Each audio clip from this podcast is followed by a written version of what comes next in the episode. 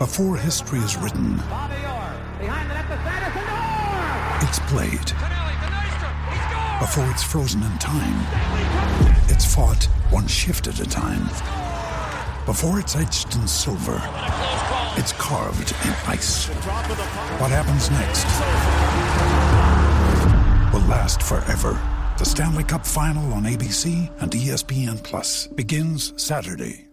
Another day is here, and you're ready for it. What to wear? Check. Breakfast, lunch, and dinner? Check. Planning for what's next and how to save for it? That's where Bank of America can help. For your financial to-dos, Bank of America has experts ready to help get you closer to your goals. Get started at one of our local financial centers or 24-7 in our mobile banking app. Find a location near you at bankofamerica.com slash talk to us. What would you like the power to do? Mobile banking requires downloading the app and is only available for select devices. Message and data rates may apply. Bank of America and a member FDIC. We took it all. We brought them to our land. An endless night, ember hot and icy cold. The rage of the earth. We made this curse. Carved it in the blood on our backs. We did not see. We could not, but she did. And in the end, What will I become? Senua Saga. Hellblade 2. Play it now with Game Pass. Hello, and welcome to the Paddock and the Pavilion with Stephen Wallace. In each show, Stephen will interview someone connected to the world of horse racing or cricket. Hello, everyone. Joining me today from Bangladesh is Paul van Meekeren, the Netherlands fast bowler who enjoyed a successful World Cup in October and November last year in Australia. Thanks for joining me, Paul. Hi, Stephen. How are you? I'm very well, thank you. How's it going in BPL 9 playing for the Kul- Khulna Tigers, if I've, if I've got that right? Yeah, correct. Um, we've had our ups and downs. I think uh, we hit a real down a couple couple nights ago when we couldn't chase 105, unfortunately, or 108, whatever it was, on a very good wicket. But uh, we just flew into Sylhet and uh, we got six games le- le- left. So if we win the next four or five, hopefully that see us through to the playoffs. Yeah, we're recording this podcast on the 26th of January. There's seven teams in the Bangladesh Premier League. So you're hopeful of getting into the top, is it five to get into the playoffs? I believe it's top four, um, I think, but we've got the the, the six games against the top three teams and Sylhet, uh, and I think it's Comilla uh, and Burashnal, if I pronounce it right. We got them left, and two of them look pretty much unstoppable. So uh, yeah, we got a we got some uh, big games coming up, and uh, we have to play at our best if we want to make a ch- uh, if we want to have a chance. The wickets won't be suiting your your fast bowling, will they? Uh, first game actually was seaming around a little bit, but other than that, it's been pretty flat and uh, more probably more suitable to the batters. But um, I've had a it hasn't gone the way I wanted to so far. I've, I've been happy with a couple of the performances, but uh, yeah, I had to I had to make a few adjustments and and um, struggled a little bit the first couple of weeks with with my body. Um, that stiffened up a little bit, so uh, I'm all good now uh, thanks to the magic work of the physio and the masseurs here. Um, so I'm ready to go. But obviously, we've got now six overseas players with uh, Andy Balbirnie joining us today, and we can only play four. So uh, it's up to the coach, the captain, and the and the leadership team who they want to play. Uh, but it's going to be pretty tough to get into that to that team at the moment. So, what other overseas players have you got? Because you've got Wahab Riaz playing for you, haven't you? Yeah, we got we got Wahab, who's probably at top of the leading wicket taker charts. We got Azam Khan, keeper and better, uh, who's scored 100 in our second game. So he's been pretty good for us. Uh, now I have to pronounce it. I said Amad Butt, uh, if I pronounce it right. Also a Pakistani player all round. He's been very good with the ball um, and hasn't had much chance yet with the bat. So hopefully in the next few games, when he's got an opportunity, he shows his qualities with that. And then we got Shai Hope, who played his first game the other night, uh, the West Indian, and the Irish captain, uh, Andy Balbirnie, who just joined us, who uh, just finished up a, a, Zimbabwe trip with Ireland. So, uh, yeah, we, we got our overseas stocks uh, loaded now, and, and hopefully we can fire the next few games. And what are the what's the crowds been like? Uh, good, pretty loud, um, especially the evening games. They're, they're coming in, um, so yeah, it's been pretty good, pretty good so far. Uh, what you kind of expect, I guess, playing cricket in Asia with uh, you know the passion they've got here for cricket. So uh, yeah, there's a lot of a lot of celebrating, and especially when Tamim and the local big guys get on the big screen, there's a lot of shouting and celebrating. So uh, yeah, quite a good experience so far. Well, the playoffs are uh, written down here start on the 12th of February and the final on the 16th of February. So good luck with the BPL nine. But I've got to talk about the the uh, the amazing World Cup that the Netherlands had down under in October and November, and you've already qualified for 2024. Yeah, no, that was uh, it was quite a special World Cup, uh, especially sort of. I think um, up till the last game, we were pretty pretty happy with the way we played. We had a little bit of luck making it through to the next stage uh, because sort of of the sort of ups and downs in the group stage with Namibia beating Sri Lanka in the first game. Uh, but we didn't we didn't put our best performance in until that last game. Really, we showed glimpses in, in how good and competitive we can be. But uh, beating South Africa the last day really sort of made it from a tournament that would have been ifs and buts. And if we could have done that over, and, and if we were a little bit better that game, we probably could have beaten Sri Lanka and, and Bangladesh.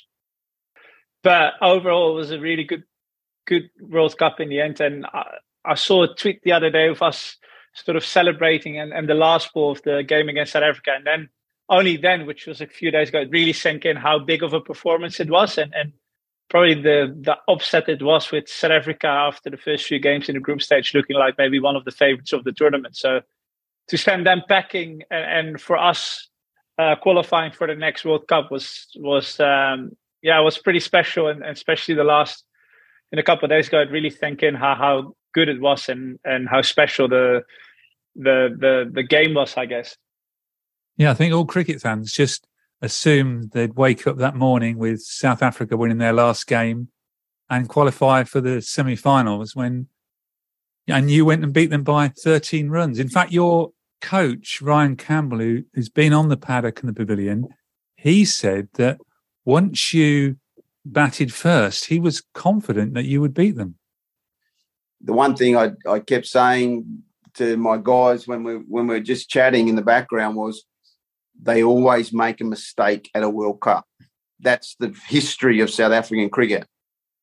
And if there's a, a, a just a glimpse that they could take the gas, they will take the gas if there's pressure. So if we can bat first, make 160, we can defend that. And, you know, when they won the toss and said, oh, we're going to bowl first, I actually was standing next to my assistant, James Hilditch, and said, mate, we're going to win this game.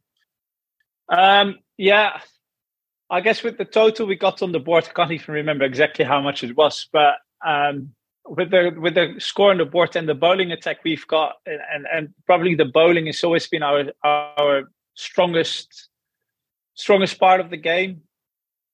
Uh, so you know to see the batters firing and put a very competitive score on the board, I think the way we had been bowling and and the different skill set we got in the team uh, gave us a lot of confidence. And and then um, the game was in the balance for a while, and then Brandon Glover bowled an exceptional spell, picking up probably the two or three big batsmen in that team. Um, saw us over the line, and and um, yeah, we celebrated accordingly accordingly the the last evening while we were out in Australia. Yeah, this morning I watched the catch that uh, Van der Merwe took when he got uh, David Miller out. Well, what's he like to play for? He's got so much passion when he's bowling and taking wickets.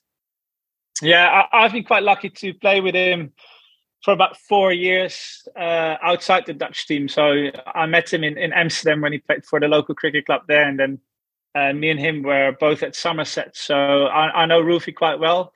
Um, he's just one of those guys who you want in, in your team. Uh, he just doesn't give up. He is great to talk to um, uh, and just got that knack of of changing the game in, in in a moment like that. And I guess you've seen it now for the people following the SAT 20 or the, the SA 20 that um, he didn't play the first couple of games for, um, I think it's Eastern Cape uh, high, uh, Sunrisers. And since he's gone in, he's he's been quite a big impact. He got a six for and couple two wicket hauls, and he's not going for any runs. So uh, yeah, he, he's just that ultimate competitor that um, that just doesn't give up, and and no matter if he's injured or not, he he's on the park throwing himself around and and giving the his full full 120 percent uh, to the team and uh, puts himself sort of in the back of his mind. So uh, yeah, he puts the team first and his and himself second, which you can't you can't ask for anything more, I guess, from any team team member. Now they're the sort of players you, you want in a team, and you also beat Zimbabwe by five wickets, and you took eleven wickets in the tournament. Uh, you got wickets of um, Rizwan, uh, Bavuma, and KL Rahul for India. But I've got to ask you, what was it like bowling to Virat Kohli? Uh, actually, when when him and uh, Sky were betting together, um, it was I, I, felt a lot more relaxed bowling at Virat than at Sky. Virat seemed because he's quite a traditional batsman. Um, I felt like there was a little bit more room, I guess, for for error, even though it's very small. And and um, where with Sky, the the way he was setting up in his stance, he felt like he could hit you anywhere from sort of covers to fine leg the, the, with the setup and the shots you've got. So um, every time I managed to get Sky or strike on board Virat Kohli, I felt a lot more confident uh, and comfortable. So um, yeah, actually bowling to Virat was actually quite a nice experience compared to the stress Sky gave me running in. So uh, now obviously it was a special moment, and and the crowd in Sydney was unbelievable, um, and, actually very friendly towards us. So um, that was quite one of those games that that that you remember for the rest of your life. Just widening and widening in the topic about uh, Dutch cricket. When I spoke to Ryan last, he said that the sort of demise of the World Cricket League for the um, 50 over internationals um, would harm Dutch cricket. Do you think the same? Um, it would. I don't necessarily think it will harm Dutch cricket. It will harm any associate cricket. I mean, uh, the the platform it created in this case for one associate is, um, the yeah, it's a big loss. I mean, to get the opportunity to play 12 ODIs against the best teams in the world is something that's been taken away now. And and the way the cricket schedule is at the moment is very tough for teams to actually want to play against us. So for them to have forced to play against us uh, was experience-wise for some of the guys uh, was in- incredible. I mean, so, some players like Vikram Singh uh, Shariz Ahmad and Bas de Leede, who were with us uh, at the World Cup, they literally went from to the next level uh, during last summer when we played West Indies, Pakistan, England, and New Zealand, New Zealand at home, even though New Zealand were two separate OD, uh, T20s internationals. But just playing those games against those teams really took their game to the next level. And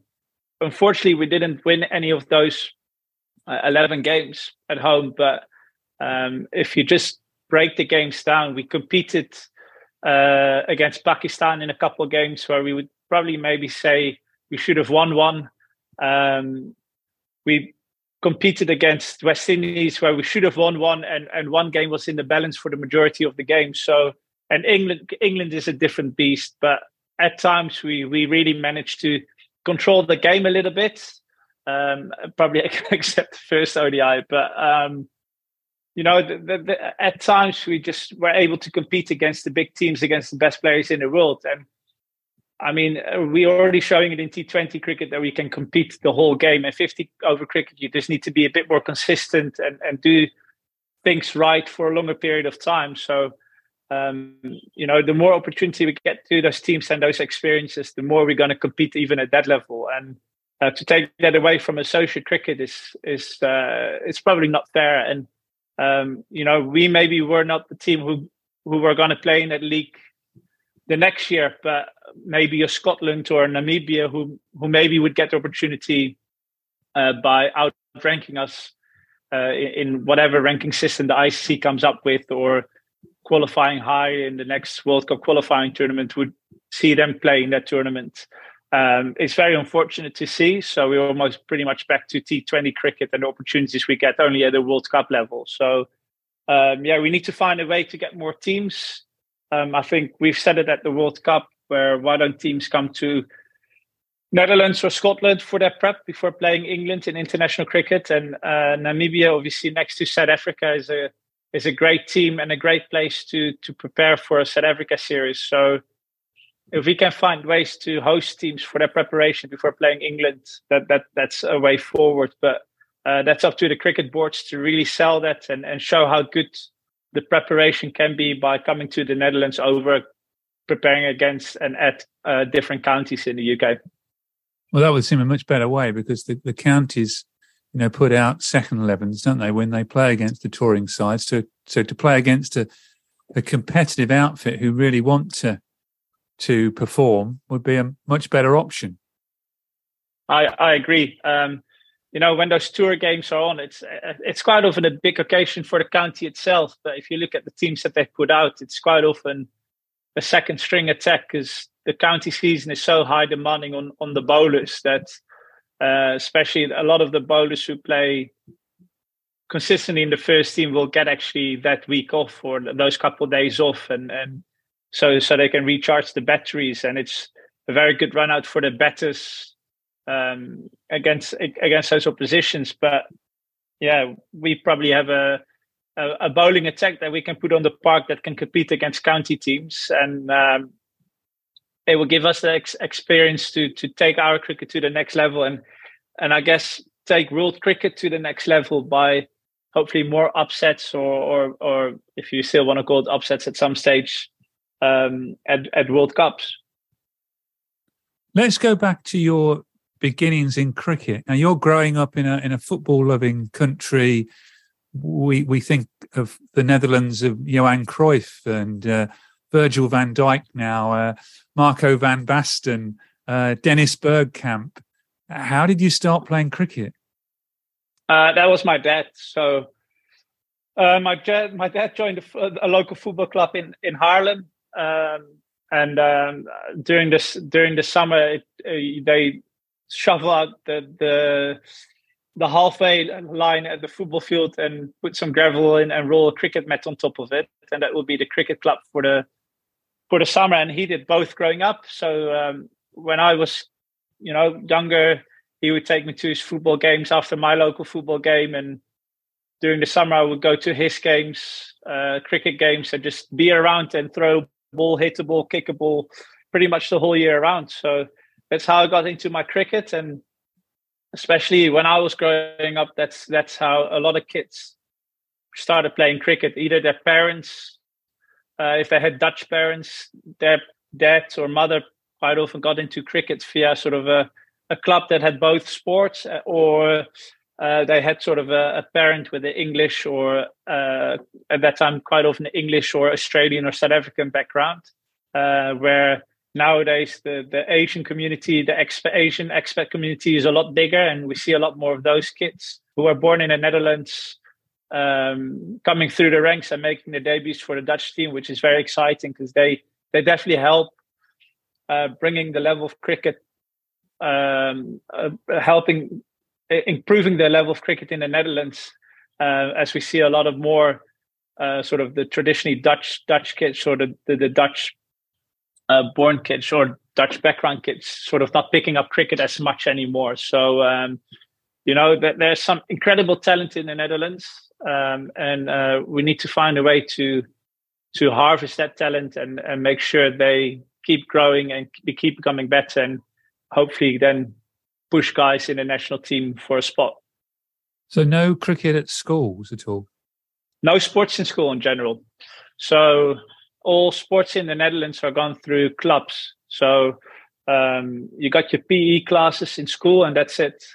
Um, I played a bit of football for my for my school team, but that wasn't it, it wasn't really school sports. It was sort of an extra class that you could take up on the side. You would train on a Thursday afternoon once every two weeks with your school team, and we had one field tournament and a and a street court tournament, but that's it's not really in, in Holland that you play sports in school. Everything has gone through the local football club, tennis club, hockey club, whatever club it is. So yeah, it's a slightly different setup than the UK. And your progress as a youngster, did you play for the Netherlands in for under 13, 15, 17s, things like that? Yeah, yeah. Um, so yeah, all the age group stuff under under 11, under 12, 13, 15, 17, 19, Dutch A. That's how I progressed to the national team. Because you made your debut for Holland at 20, and we said off air that you were at Lords when uh, the Netherlands beat England in the World T20 competition. Yeah, yeah, I was. That that took me out of school uh, on the Friday. Uh, we flew. I think we flew on a Friday morning. Had a little walk around uh, London. Uh, my dad and a very close friend of his, and then uh, we went to the game in the evening, which one side of the ground was fully in orange, uh, which was quite amazing to see, and and definitely the loudest part of the stadium. And um, yeah, we we saw a, pretty big upset, I guess, but I think we won the toss uh, I don't think England hit a single six, and we hit our first six. I think somewhere in the second or third over. So, uh, yeah, that that there was a few things that we managed to do, and, and luckily get across the line on the last ball with a Stuart Broad overthrow. But uh, yeah, I was in the crowd and and remember that day like it was yesterday. Uh, and that was when you had those Aussies playing for you. Dirk Nannes was playing, wasn't he? Yeah, yeah, we had. Uh, I think Dirk Nannes played two games for the Dutch team, which was England and Pakistan at that World Cup, and uh, after that he made his debut for uh, Australia. So uh, that's all the service we got out of him. But um, yeah, it was actually quite exciting to see that uh, some of the Dutch talent actually made a big impact in that game against England, and not sort of the the duo passport holders uh, who just come in for the big games and then fly out again. So just to see the guys who are playing their domestic cricket in Holland and actually grew up playing the game in Holland, being the being sort of the superstars of that game was actually probably the biggest highlight of all. We took it all. We brought them to our land. An endless night, ember hot and icy cold. The rage of the earth. We made this curse. Carved it in the blood on our backs. We did not see. We could not, but she did. And in the end... What will I become? Senua Saga. Hellblade 2. Play it now with Game Pass. You joined Somerset in 2016. How, how did that come about? I decided to, to move to the UK, playing club cricket in uh, Newcastle. And um, actually, Tim van der Gugten, who signed for Glamorgan at the end of the 2015 summer, uh, g- gave me a message uh, if I was in the UK. And uh, we had the World Cup just before the UK summer started in India. And I, I got two for 18 or something against Bangladesh and four for 11 against Ireland in a rain affected game. And um, they were quite impressed. So he said, Do you want a trial for Glamorgan? So made my way to Glamorgan. And the second trial game was against Somerset, and I don't I can't remember taking a wicket, but apparently they were also impressed. I think I bought like a ten over spell in a three day game, and they invited me over, and then uh, played with Marcus Trescothick, who was fielding in second slip because there was like a white ball block going on, and Chris Rogers, who was the four day captain of Somerset at the time, was at mid on. And we played against Kent away in the second team game, and I took a five wicket haul and and they were apparently the feedback from them was quite good. So um, that's how I made my way to Taunton in 2016, and then had three and a half years there. Yeah, that must have been a fantastic experience um, playing with the likes of Marcus Trescothick, Chris Rogers. Yeah, no, like especially in the second team game, uh, when you try and improve, I think out of the whole the whole squad of players we had in 2016 days, those were the two t- two players who you wanted to be around and watch the ball. And uh, you know, if someone like Marcus Trescothick and Chris Rogers are probably impressed, then uh, that will help a long way in, in securing a contract, I guess. And you said you played with them for three and a half years. Did you? We're we're getting close to the sort of COVID year, but did you get released from your contract? Yeah. So unfortunately, I lost my uh, lost my contract in 2019, um, which was uh, frustrating for a few re- a few sort of reasons, but uh, I guess that that's part of the job and part of professional cricket. Um, and then sort of I was looking to to find a new contract in 2020, but before that season started, the COVID COVID happened. So uh, all the clubs were pretty much in their own biosecure bubble weren't allowed to have any trialists in. There was no second team cricket being played. So, um, yeah, 2020 was pretty much a write off uh, in sort of fighting or trying to earn and impress someone for a new contract. I did four weeks of training with Leicester in the last month. Um, uh, and and that's about it. And then, you know, there was a little bit of interest from them to, to do some indoor training, but then the second lockdown happened. So uh, again, that winter was again a write-off. So, um, yeah, that, that, that was a an interesting period, I guess. But I think in hindsight, it, it was personally and personal development kind of period, which which I I came very, uh, which was brilliant for me. I think um, uh, from a personal development kind of thing. I did some other things on the side, uh, which was quite exciting. So, because you find this with quite a few people with with COVID in that particular period, they took up other other activities, um, educational things. Is that how what happened to you? Because whereas other people found it very difficult to cope with the, the isolation. Yeah, um, yeah. Uh, I think the the thing for me was is obviously my all my close friends and, and, and family they live in the Netherlands. So uh, COVID or not, I don't see them that often anyway. So for me, that that isolation bit, uh, which uh, the first lockdown I did with my ex girlfriend, which which really helped. So um, just for me, not being able to see friends and family, I, I kind of was already used to anyway. So uh, for me, it was just trying to stay busy and uh, during that first lockdown, I set up a, a, players' association called the Dutch Cricketers Association, which in the UK is the PCA, uh, who sort of are the voice of the players. So that, that was quite exciting to launch that and and and get that off the floor. And then um, I played a little bit the second half of 2020. The club cricket picked up, so I did that in Chesterfield, and then um, I just tried to stay busy doing doing the the players' association and and sort of going from strength to strength with that and uh, during the second winter or during the winter 2020 2021 i did a bit of uber eats delivering so i could just pay my bills at the end of the end of the month uh, which actually was a very relaxing uh, job to be fair i just set my music on streamed some dutch radio on, on the fridays and saturday evenings when i mainly did it and and just you know it was sort of a great way to relax and uh, not thinks about any other stresses in life. I think some people might go running and and find that very relaxing. But every time I start running, after about two or three minutes, I'm I'm actually in a in a darker place because I just want to stop and it hurts and it's tiring and I don't enjoy that. Where when I got into my car and just picking up deliveries here and there from the local restaurants and dropping them off, I found very relaxing and and just listening to a bit of music. So uh, yeah, all in all, was personal development wise and and and you know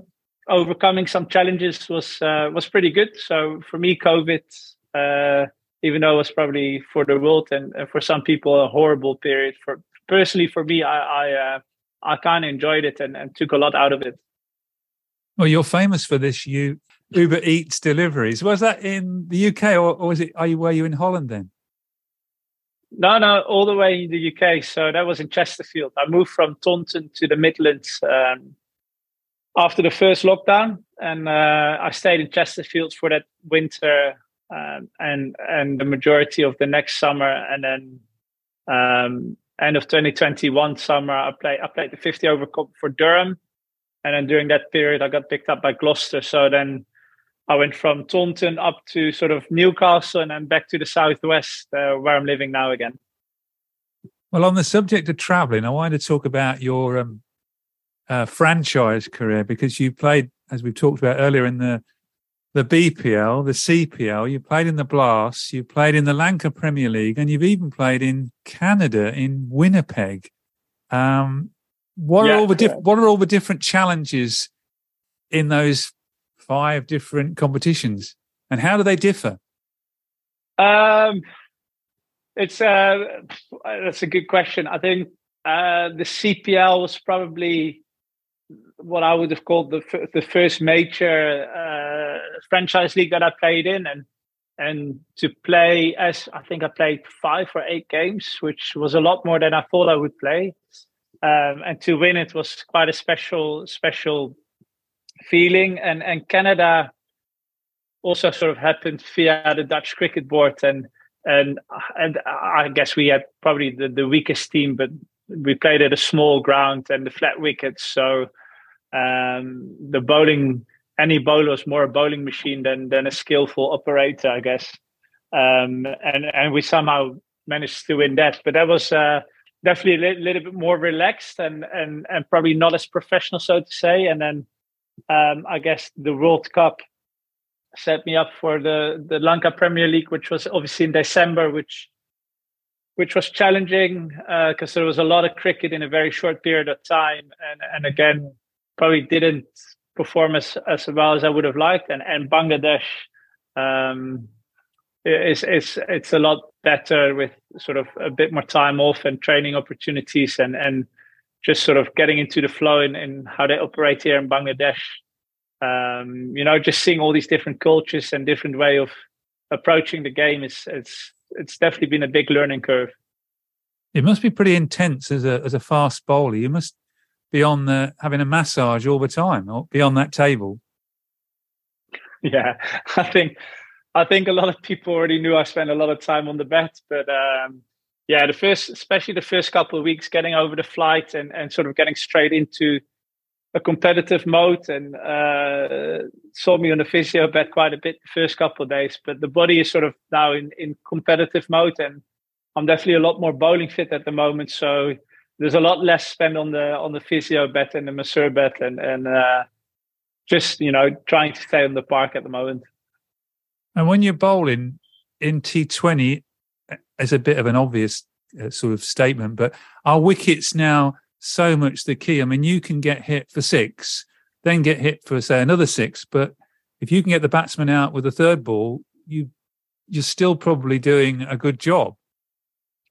Uh, yeah, it depends per game. Um, and it depends on, on, on the mindset per bowler. I, I tend to, my mindset is very much trying to go for as least amount of runs as I go. And hopefully by by doing that, I build enough pressure for the batsman to make a mistake. And if you ball a jaffa in between that gets you a wicket, that's that's bonus. But I'm I'm trying just to be as economically as economical as possible, and uh, hopefully make put the batters under pressure for either the ball on the other end or or for me to to get the rewards of that. Um, and um, I, I, had a few chats with Dirk Nannes at the World Cup when he was commentating our when he was the commentator at our games and and he had a very similar mindset. So he was all about trying to bowl as many dot balls and singles as possible and and and pick up his wickets that way. And and he was quite a successful bowler. So I, I was quite happy to find out that he had a similar approach to the game. So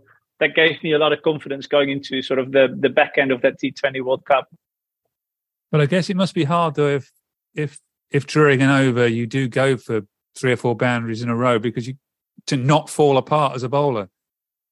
No, yeah, sometimes it's not that much fun to bowl, especially on the flat wickets. And um, I guess I don't like if I if I execute four balls in a row and they still go to the boundary, I'm probably not as upset and and, and I'm still quite positive. But so some days the ball doesn't come out the way you want and you don't have that much control. Uh, and when you then keep disappearing to the to the boundary, it's very hard to uh, even finish off your over. Like uh, sometimes there are times after three or four balls where you just want to walk away and uh, and want someone else to finish the over. But unfortunately, unfortunately, we can't. Um, and, and at that time, at those times, it's quite challenging. But you know, the more the more you get in those in those situations, the better you can deal with it, and and hopefully, sort of, the outcome is is going to be in your favor more more often than not. And are you getting more and more data when you're playing in these uh, various competitions? Uh, there probably is going to be more data, but I don't probably use them as much as I maybe should. Or, uh, you know, I think data can be very helpful, but using it too much can be a downfall. I mean, uh, my data on on the wickets at the World Cup are probably going to be a lot better than the data winnable in, in county cricket uh, during the blast when the wickets are a lot flatter and the grounds are a lot smaller. So it's more about how and, and when you use the data instead of just looking at it because cricket is so such a different game in any continent you play in every country you play. So um, I, I personally don't tend to look in it too deeply because you know, if you play in the UK where the boundaries are smaller, a miss hit can go for six. Where if you bowl the same ball and the and the batsman hit it the same way in places like South Africa or or Australia, they they get caught on the boundary. So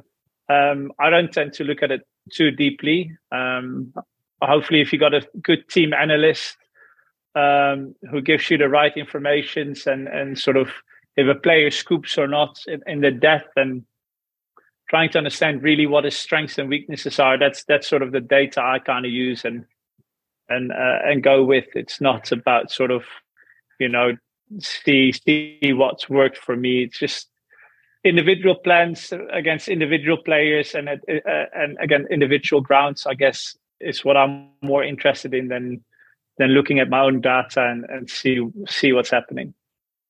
I'm moving ahead to uh, Gloucestershire 2023. Are you going straight from Bangladesh to, to Bristol? Uh, I will be flying back to Bristol. Uh, obviously, we still got pre-season starting in March. Um, and we've got a trip to South Africa and Zimbabwe with the Dutch team in March. So um, it looks like I'll be going to South Africa and Zimbabwe with the Dutch team to sort of do my my prep there I think with Gloucester, we're staying in the UK at the moment. So just being actually away in March when you know you're going to have good weather, weather and competitive cricket is probably better for me anyway. But um, yeah, uh, we'll see where the season takes us. We we had a um, up and down season, I guess, last year, which very much was a transition year with with the club, uh, with a new new coach, new director cricket, and I feel like this year Uh, hopefully we can we can fight for for promotion to Div One. And and last year we probably were one or two games away in, in the 50 over T20 format to qualify for the to qualify for the playoffs. So hopefully we can get a few more performances in there, and and then hopefully maybe take away a little bit of silverware and the white ball stuff as we weren't far away last year. And is your contract a white ball contract, or and would you like to play red ball? Yeah, no, I'm definitely open to play red ball cricket. I've I've made my intentions to the coach very clear.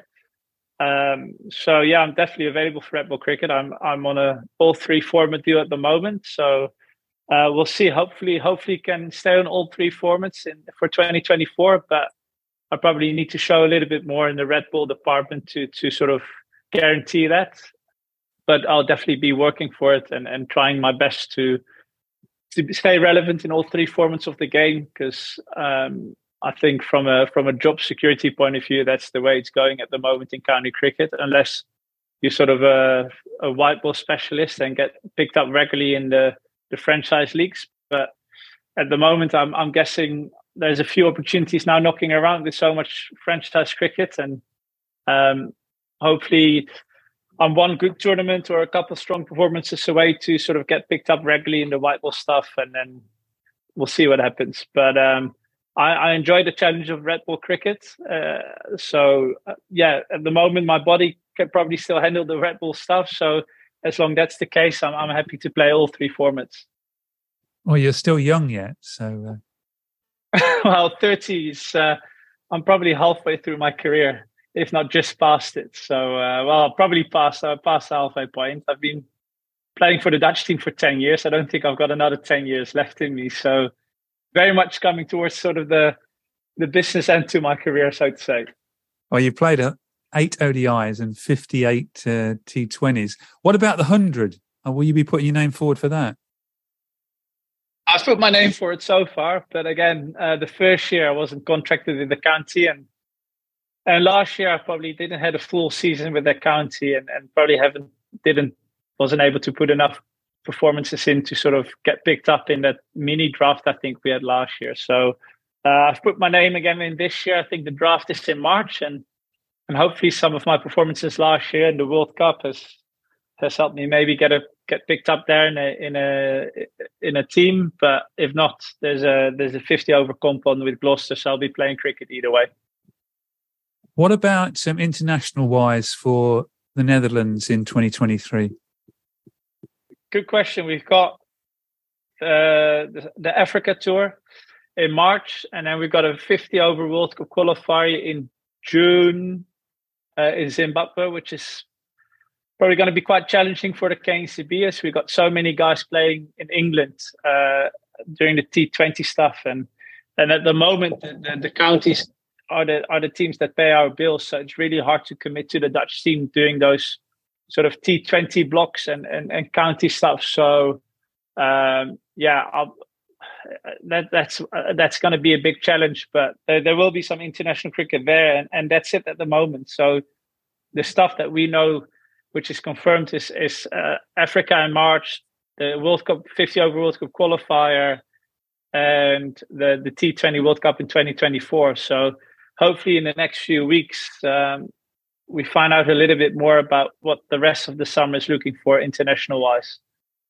Well, talking about the summer, it's um, the Ashes this summer. Uh, so I thought I'd be asking each guest now what they thought would happen between England and Australia. Is Bazball going to prevail against the Aussies?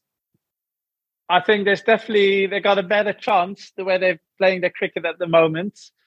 Um, looking at the last two Ashes series is definitely not going to be as one-sided, I reckon. So uh, I'm not going to put my money on England as of yet, definitely because I grew up supporting the Aussies. So I, I still definitely have a stronger Aussie Aussie preference, but um, it's definitely going to be a more exciting and, and balanced contest, I reckon, this year than than it was the last two times around.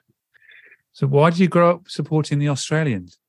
Um, we we didn't have um, cricket on TV, and and sort of the the clips I saw was Shane Warne and and Brett Lee and Glenn McGrath. You know that golden era of Australian cricket when I grew up. So whatever I saw, that's what I saw, and that's sort of the team. Then I started following a bit more and and supporting. So that's that's why my probably my support is with the Australian team over over the English team.